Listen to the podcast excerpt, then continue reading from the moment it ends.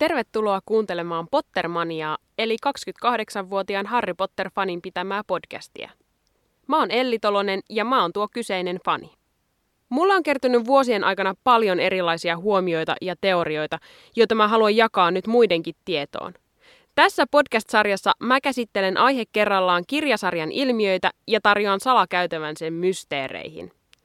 Nyt on vihdoin aika aloittaa jo toinen tuotantokausi, ja ei vitsit mitkä fiilikset. Jos tota välissä tullutta bonusjaksoa ei lasketa, niin ensimmäinen tuotantokausihan meni niin, että mä tein sen kokonaisuudessaan jo huhtikuussa loppuun, ja vasta toukokuussa joku mainitsi sen naisten huoneella, ja kuulijamäärät lisääntyi ihan hulluna. Mä en siis eka kautta tehdessä tosiaankaan tiennyt, että miten paljon kuulijoita tulisi olemaan. Saatikka, että tämä podcast nousisi teidän ansiosta jopa Spotify Suomen suosituimpien top 5 listalle. Tässä on kyllä ihan oikeasti kiitosten paikka. Ää, kiitos siitä, kun olette kuunnellut ja kiitos siitä, miten ihanaa palautetta mä oon teiltä saanut. Mä oon kuitenkin aika realisti ja kieltämättä mä olin henkisesti valmistautunut siihen, että kun tällaiseen julkiseen hommaan ryhtyy, niin voi tulla kaiken maailman nettitrollit pahoittamaan mun mieltä. Mutta mä voin oikeasti käsi sydämellä sanoa, että ei ole ollut yhtään mitään semmoista. Pelkkää asiallista ja no jotain 99 prosenttia hyvää palautetta on oikeasti ollut. Ei vielä yhtään trolleja ja tiedoksi, tämä ei tosiaankaan ollut sitten kutsu millekään trolleille. Te olette myös laittanut ihan älyttömän paljon hyviä jaksoideoita ja uusia juttuja liittyen jo julkaistuihin jaksoihin – Mä aion häikäilemättä käyttää näitä ideoita hyväkseni pitkin kautta. Kiitos niistäkin. On ollut ihan mahtava huomata, että täällä on nyt muitakin pilkunviilaajia kuvaan minä. Teidän kuulijoiden ansiosta tämän jakson aiheena on siis kirjojen virheet, osa kaksi. Jokaisen jakson alussa mä esitän Harry Potteriin liittyvän tietovisakysymyksen, jonka vastaus selviää jakson aikana puhutuista aiheista. Tämän jakson kysymys tulee tässä – Kirjassa Harry Potter ja salaisuuksien kammio Harry ja Ron pohtivat seuraavaa lukuvuotta varten valittavia valinnaisaineitaan. Kuka neuvoo Harryä ottamaan ennustuksen? No nyt kun alkuhöpinät on höpötelty, voidaankin siirtyä itse asiaan. Mulle on alusta asti ollut tärkeää painottaa sitä, että jos mä sanon jotakin omia mielipiteitä, niin niihin ei tietenkään ole mitään oikeaa tai väärää vastausta. Mutta jos mä sanon jotain faktana, niin silloin mä ihan oikeasti tarkistan sen kirjasta. Voitte vaan kuvitella, että kuinka monesti mä oon selannut noita kirjoja ja etsinyt just oikeata kohtaa, että homma menee oikein. Nyt onkin siis oikaisun paikka. Ensimmäisen tuotantokauden neljännessä jaksossa, jonka aiheena oli kirjojen virheet myöskin, kuten tässäkin jaksossa. Mä sanoin silloin, että orave on ainoa kuolonsyöjä, joka mainitsee Voldemortin nimen koko kirjasarjassa. No, tähän meni siis aivan väärin. Kävi ilmi, että Orave ei ollutkaan kuolonsyöjä, vaan Voldemortin kannattaja. Ja nämä kaksi on toki aivan eri asioita, koska hän kuuluu Voldemortin lähipiiriin ja heillä kaikilla on tatuointuna pimeän piirto käsivarteen. Otetaan esimerkiksi Fenrir Harmaaselkä, joka muuten on erittäin vastenmielinen hahmo. Viimeisessä kirjassa Harry Potter ja kuoleman varjelukset Harmaa selkä on mukana kaapparijengissä, joka saa Harryn, Ronin ja Hermionen kiinni, kun Harry lausuu Voldemortin nimen. Ja täten hän sitten samalla rikkoo heitä ympäröivät suojataijat. Kun kaapparijengi tajuaa, että he ovat mahdollisesti saaneet Potterin kiinni, he päättää viedä hänet Voldemortin luokse. Silloin joku kaapparijengiläinen kysyy Harmaaselältä, että voisiko hän kutsua Pimeyden Lordin paikalle, ja Harmaaselkä joutuu myöntämään sitten, että ei hän ole saanut koko pimeän piirtoa, ja tämän takia he joutuvat lähtemään Malfoin kartanolle. Ei sitä kuulkaas ihan joka pojalle pimeän piirtoa anneta. Ja nyt kun mä oon myöntänyt tämän virheeni, niin niinhän sitä voisi kuvitella, että kukaan kuolonsyöjä ei lopulta maininnut Voldemortin nimeä. Mutta ei. Neljännessä kirjassa Harry Potter ja liekehtivä pikari Partikyyry junior esittää monijuomaliemen avulla villisimä vauhkomieltä koko lukuvuoden ajan ja sanoo Voldemortin nimen, jotta hänen roolisuoritus menisi läpi myös Dumbledorelle ja tietenkin kaikille muillekin. Dumbledore kuitenkin tunsi vauhkomielen hyvin jo entuudestaan ja ties, että hän käyttää Voldemortin oikeaa nimeä. Josko tämä nyt olisi mennyt oikein? Tämä seuraava virhe on niin ultimaattinen, että kun mä törmäsin tähän yhdessä englanninkielisessä Harry Potter Facebook-ryhmässä, niin mulla meni melkein yöunet. Eli kuudennessa kirjassa Harry Potter ja puoliverinen prinssi. Dumbledore kertoo Harrylle, että hirnyrkkiä on tosi vaikea tuhota. Basiliskin myrkky on yksi harvoista asioista, jotka siihen pystyy. Oli siis loistava sattuma, että kun toisessa kirjassa salaisuuksien kammiossa Harry iskee Valedron päiväkirjaa juuri Basiliskin hampaalla ja pelastaa samalla koko velhomaailman tulevaisuuden. Mutta kelataanpa tätä salaisuuksien kammion tapahtumakulkua nyt vähän taaksepäin. Kun Harry menettää sauvansa nuorelle Tom Valedrolle, hän pyytää apua ei mitenkään tarkoituksellisesti keneltäkään. Ja kuten Dumbledore on aiemmin sanonut, tylypahkassa apua saavat aina ne, jotka sitä pyytävät. Silloin Phoenix-lintu Fox ilmestyy paikalle, puhkoo basiliskin silmät ja tuo Harrylle lajitteluhatun, josta Harry vetää rohkelikon miekan esiin. Vaikka basiliski ei voi enää tappaa Harryä katseellaan, niin silti se onnistuu lävistämään Harryn käden myrkyllisellä hampaallaan, samaan aikaan kuin Harry onnistuu tappamaan sen rohkelikon miekalla. Ja nyt tullaan siihen virheeseen. Jos Harry kerran oli hirnyrkki, niin miksi se hirnyrkki Harryn sisällä ei kuollut basiliskin myrkkyyn? No joo, kyllähän mä tiedän, että Fox ehti parantaa Harryn haavan kyynelillään, mutta kyllä kaikki muut basiliskin myrkyllä tapetyt hirnyrkit kuoli saman tien, eikä jäänyt todellakaan oottelemaan mitään pelastusta. No nyt kun alettiin puhumaan käärmeistä ja niiden myrkyistä, niin keskitytäänpä hetkeksi Naginiin, joka oli Voldemortin valtava lemmikki käärme. Kuten mä oon ennenkin todennut, niin Voldemortin meno meni loppua kohden aika holtittomaksi. Niin holtittomaksi, että hän teki myös Naginista yhden hirnyrkeistään. Koska Harry ja Nagini olivat molemmat hirnyrkkejä ja Voldemort oli palunsa iltana käyttänyt Harry verta saadakseen ruumiinsa takaisin, niin Harry pystyi näkemään Voldemortin mieleen ja siten samalla myös Naginin mieleen. Viidennessä kirjassa, Harry Potter ja Feeniksin kilta, Harry näkee mielessään, kuinka Nagini puree Weasleyin isää useita kertoja salaperäisyyksien osaston oven edessä. Weasleyin isä onnistutaan lopulta pelastamaan ja viemään pyhään mungoon parantumaan. Mutta koska Naginin hampaissa oli niin erikoista myrkkyä, edes pyhän mungon parantajat ei meinaa löytää oikeaa tapaa sulkea haavoja, vaan se vie heiltä useamman päivän. No, kuulostaa realistiselta. Mutta viimeisessä kirjassa, kun Harry ja Hermione ovat patilta Backsuitin talossa, Nagini onnistuu purra Harryä ennen kuin hän ja Hermione pääsevät kaikkoontumaan.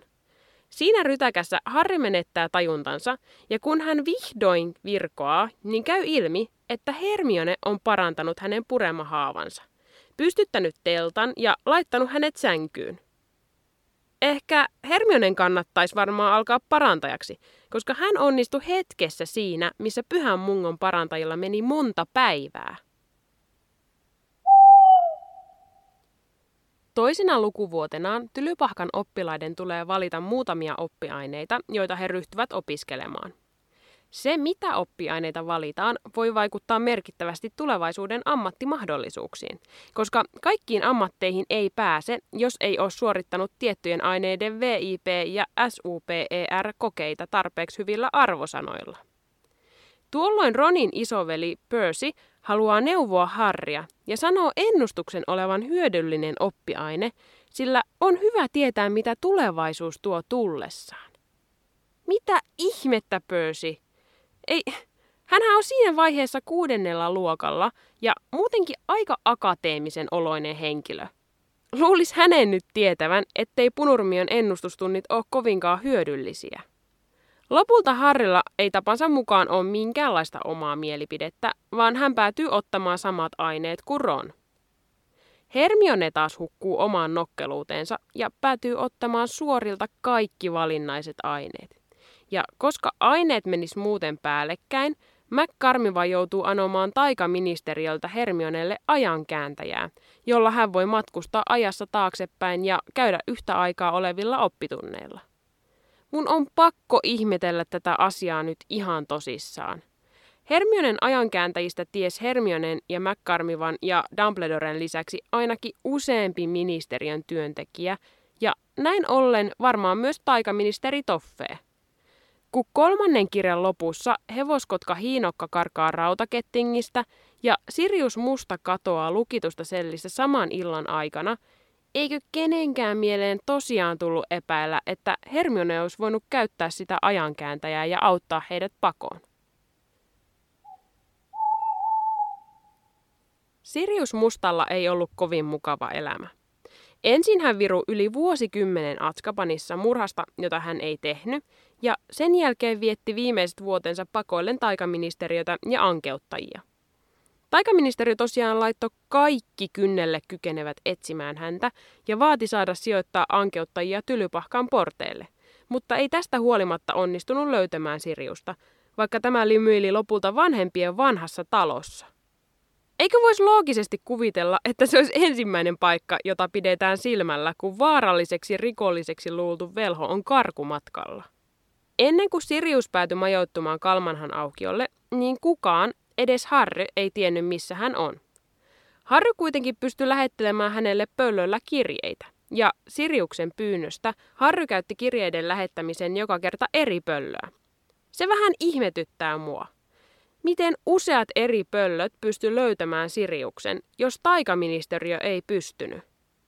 Mitä jos Aurorivirastosta olisi lähetetty Siriukselle pöllö ja sen jälkeen he olisi seurannut sitä pöllöä luudilla?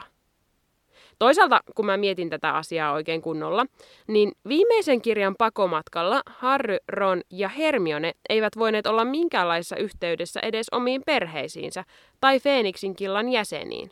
Olisiko myös Voldemort voinut käyttää tätä samaa kikkaa Harryn löytämiseen?